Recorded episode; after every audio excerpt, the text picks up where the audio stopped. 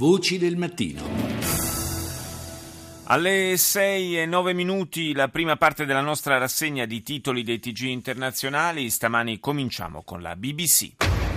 Hello, welcome to BBC News, broadcasting at home and around the globe. I'm Ben Bland, our top stories. Giornalisti e dimostranti si sono radunati davanti a una corte di giustizia di Pechino per sostenere uno tra i più noti avvocati per i diritti umani finito sotto processo per avere criticato il governo cinese. Sconfitta per il Front National nel secondo turno delle regionali francesi, nonostante lo schiacciante successo nel primo turno. Vittoria del centrodestra con Sarkozy che supera per sette regioni a cinque il Partito Socialista. Shaker Amer, l'ultimo prigioniero inglese di Guantanamo racconta per la prima volta i suoi 14 anni all'interno del carcere. Infine, migliaia di dimostranti antigovernativi sono nuovamente scesi in strada in diverse città del Brasile per manifestare contro la presidente Gilma Rousseff chiedendone l'impeachment. Al Jazeera. جولتنا الإخبارية الجزيرة منتصف اليوم معكم الحبيب الغريبي ورولا إبراهيم وأبرز مواضيع المنتصف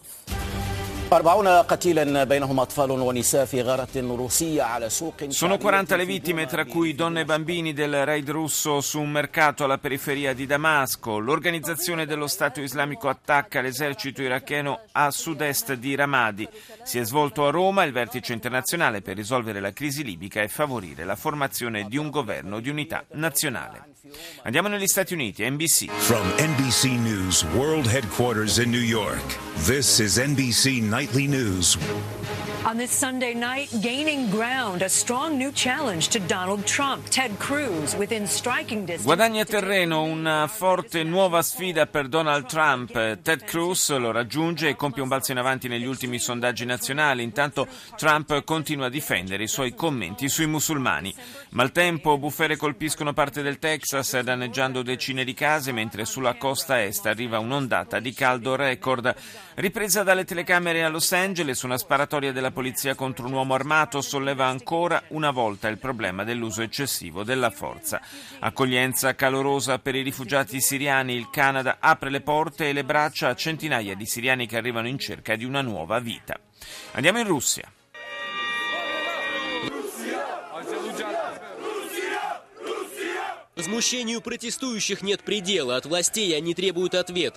Il servizio del telegiornale del primo canale della TV di Stato russo è dedicato alle manifestazioni in Montenegro, nella capitale Podgorica, dove 5.000 persone, montenegrini ma anche serbi, sono scese in piazza per dire no al governo che sta valutando l'ingresso del paese nella Nato. L'ipotesi ha già mandato Mosca sull'orlo di una crisi di nervi. I dimostranti gridano com'è possibile aderire all'Alleanza Atlantica che nel 99 bombardò l'ex Jugoslavia. La gente, come abbiamo sentito, inneggia la Russia chiedendo la fine delle sanzioni occidentali nei suoi confronti.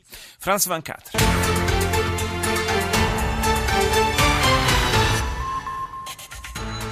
Pas de victoire pour le Front National. Le parti d'extrême droite ne remporte aucune région. La droite Nessuna en obtient vittoria 7. per il Front Nazionale, il partito di estrema destra non ottiene alcuna regione, la destra ne ottiene sette, fra cui l'Île-de-France, e la sinistra ne esce meglio del previsto con cinque regioni. Le elezioni si sono tenute un mese dopo gli attentati di Parigi, nella capitale tanta gente ha voluto rendere omaggio ancora una volta alle vittime delle stragi, raccogliendosi soprattutto nei luoghi in cui sono state consumate. Sono almeno due le persone uccise e una ventina quelle ferite a Bangui, nella Repubblica Centrafricana, in scontri violenti a margine del referendum sulla nuova Costituzione. This is CNN Newsroom live from Los Angeles. Ahead this hour, hundreds of thousands are being forced to evacuate as a powerful typhoon gets set La CNN dedica l'apertura al tifone che si è abbattuto in queste ore sulle Filippine, centinaia di migliaia di persone evacuate a causa delle piogge torrenziali che hanno letteralmente sommerso molte isole dell'arcipelago centrale. Si parla poi dell'importante accordo finale che si è raggiunto a conclusione del vertice di Parigi sui cambiamenti climatici. Commenti positivi arrivano da Papa Francesco e Barack Obama, ma la CNN si chiede se l'intesa sarà abbastanza efficace nella lotta al riscaldamento globale. Infine, l'emittente americana intervista J.J. Abrams, regista dell'ultimo episodio della saga di Star Wars, alla vigilia della prima del film a Los Angeles. Al Mayadin. اهلا بكم ونستهل الظهيره بالعناوين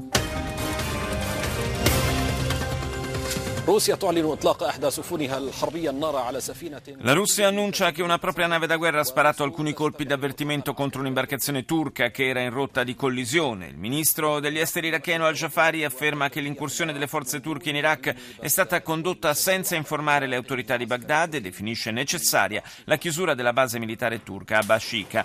L'esercito siriano e le forze alleate avanzano alla periferia sud di Aleppo. Decine i morti e i feriti in Yemen a causa dei bombardamenti della coalizione a guida saudita. Infine si è tenuto a Roma il summit internazionale sulla Libia con 40 paesi alla ricerca di una soluzione per la crisi. Andiamo in Germania, Deutsche Welle. The relief was palpable among Paris delegates. Conference host Laurent Fabius, the French foreign minister, got celebrity treatment. In apertura le reazioni all'accordo di Parigi fra i delegati, dice Deutsche Welle, il sollievo era evidente. Il presidente della conferenza e ministro degli esteri francese, Laurent Fabius, ha firmato con evidente compiacimento il testo finale. Grande entusiasmo anche a Washington, dove il presidente Obama ha detto che questo accordo rappresenta la migliore opportunità che abbiamo avuto per cambiare il mondo. Rappresenta un punto di svolta, ha detto, per tutti noi. Anche il paese più inquinante al mondo, la Cina, ha accolto positivamente l'intesa. Il presidente Xi Jinping ha dichiarato che il suo paese osserverà da subito le direttive della COP21.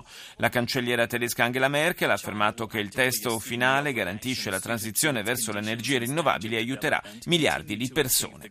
Al Jazeera. يقول البنك المركزي التونسي إن جزءا لا يستهان به من ثروات البلاد مهرب في الخارج من قبل مقربين من نظام بن علي. In questo servizio Al Jazeera spiega che secondo la banca centrale tunisina c'è una buona parte della ricchezza nazionale nascosta all'estero. Si tratta del tesoro dell'ex dittatore Ben Ali che sarebbe nascosto in diverse banche e istituti. I tunisini in questi anni non l'hanno dimenticato, si sono aperte varie inchieste, si è cercato di sensibilizzare i paesi che ancora ospiterebbero quelle ingenti somme di denaro, si è cercato fin qui invano di riportare quei soldi in patria.